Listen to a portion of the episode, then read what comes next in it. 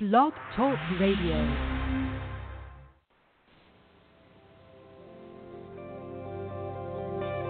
Welcome to Talk Business with Howard, where CEOs, presidents, and business owners go for practical advice and creative solutions to help business flow. And now, here's your host, the voice of business advice, Howard Lewinter.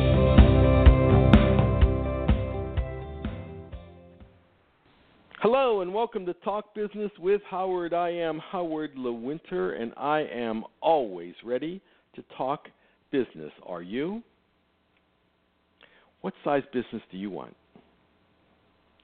How much profit do you want out of your business? It's something you really need to think about.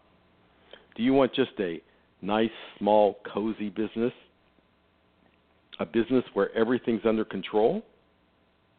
A business where you manage everything, have your hands in everything, do everything? Is that what you want? Or do you want a business that's profitable, that's a good sized business, that's a business that is operating efficiently, that people are, know what their job is, they do it, they make money for you, they make money for themselves. If you want to do that, you have to let go.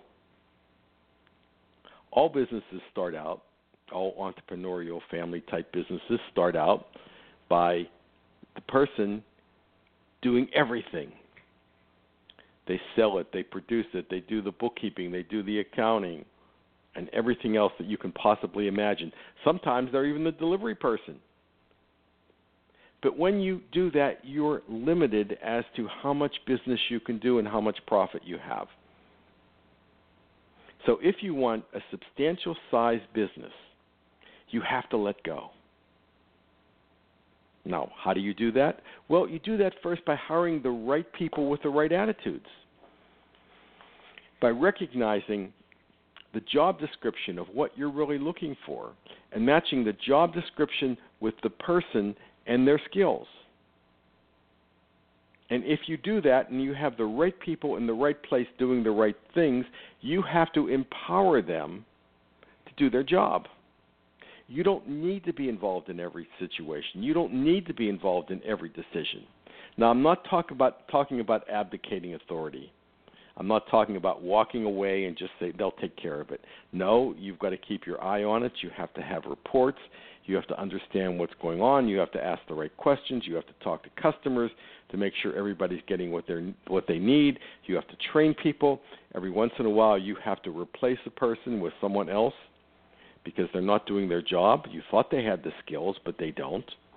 So if we have the right core of people in place and if they have the skills to do the job, and if we motivate them by creating the culture that they want to work there, and if we compensate them and un- com- compensate them well and get them to understand, the better the company does, the better they are compensated. You shouldn't be involved in every decision. You should only be involved in the strategic decisions that are going to grow the business.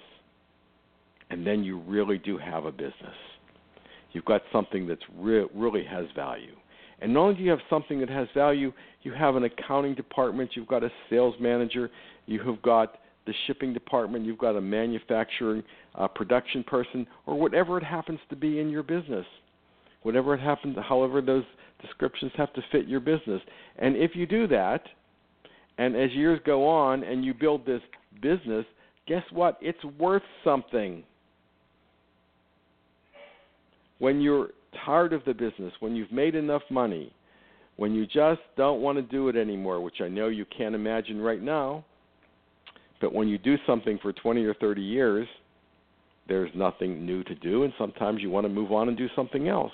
But when that happens, you can sell this business because it's self sustaining. It has real value. Where if you are just a person who has to gather everything and have every decision and understand everything that's going on and not teach the coworkers that you work with you how to think and how to make a decision and to trust them and to learn to rely on them and teach them when they've done a good job and when they're not doing a good job, not to yell and scream at them, but to say, you know what, that's a learning experience. Let's not do that again.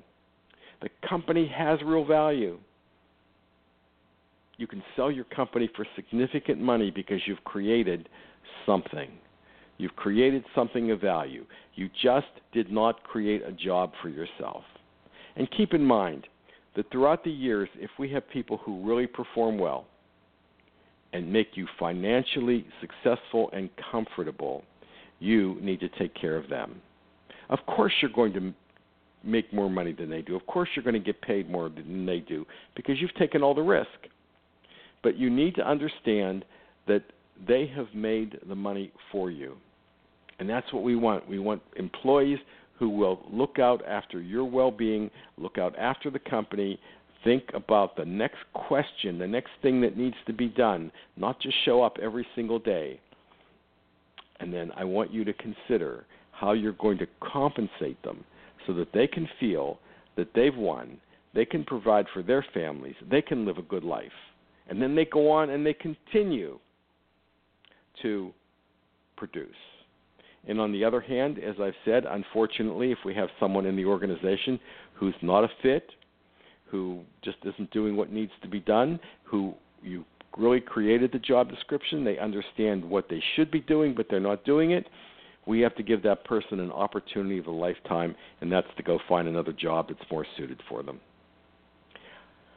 How you think and what your strategy is and how you relate to business is exactly how you will make a profit.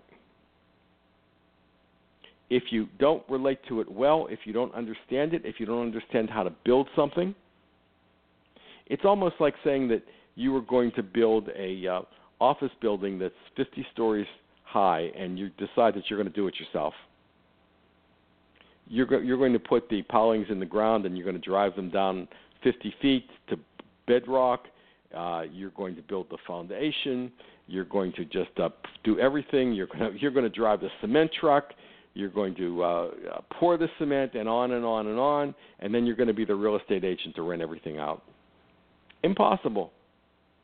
It's only possible to build a significant business if you surround yourself with qualified, motivated people who will help you. And I'm just asking you to consider how you should help them if they help you become wealthy. This is Howard Lewinter, and of course, I always look forward to talking business with you.